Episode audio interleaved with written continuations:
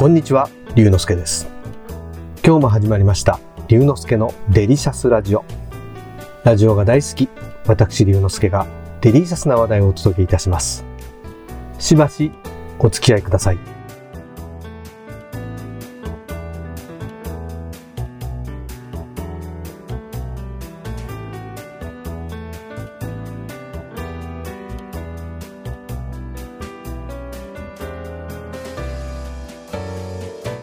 先週の男子バスケットボール日本代表がアジアナンバーワンとなり、ロンドンオリンピックの出場を決めた試合は、にわかバスケットボールファンの僕でもとても感動しました。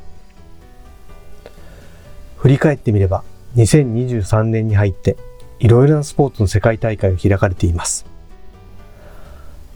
まずは、3月に開催されたワールドベースボールクラシック。14年ぶりに世界一を奪還した瞬間、そう、大谷翔平選手がトラウト選手から空振り三振を取った瞬間は何度見ても当時の興奮が蘇ります。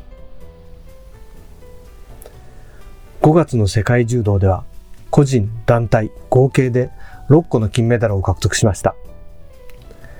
中でも2021年の東京オリンピックから3年連続で金を取った阿部一二三詩兄弟はロンドンオリンピックに向けて期待ができます。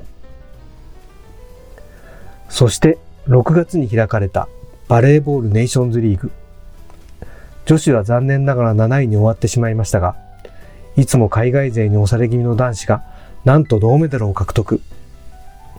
ロンドンオリンピックでは男子も女子もメダルを期待できますね。他にも世界水泳や世界陸上などでも日本選手が活躍しました。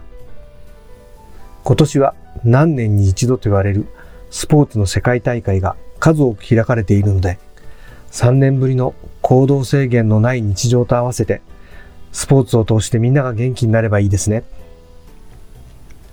そして、2019年に日本中で盛り上がったラグビーワールドカップが今週から始まりました。今日9月10日、日本時間で夜8時から日本代表の試合があり、地上波でも NHK で放送されます。世界ランキング14位の日本。対する世界ランキング22位のチリ相手にどんな活躍をするのか、今から楽しみです。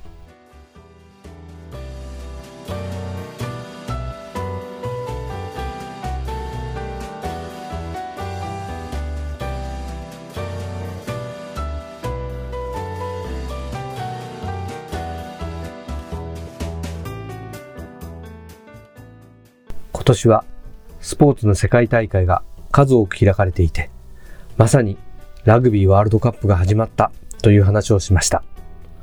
楽しんでいただけましたか？龍之介のデリシャスラジオ。次回もお楽しみに。お相手は龍之介こと新田龍でした。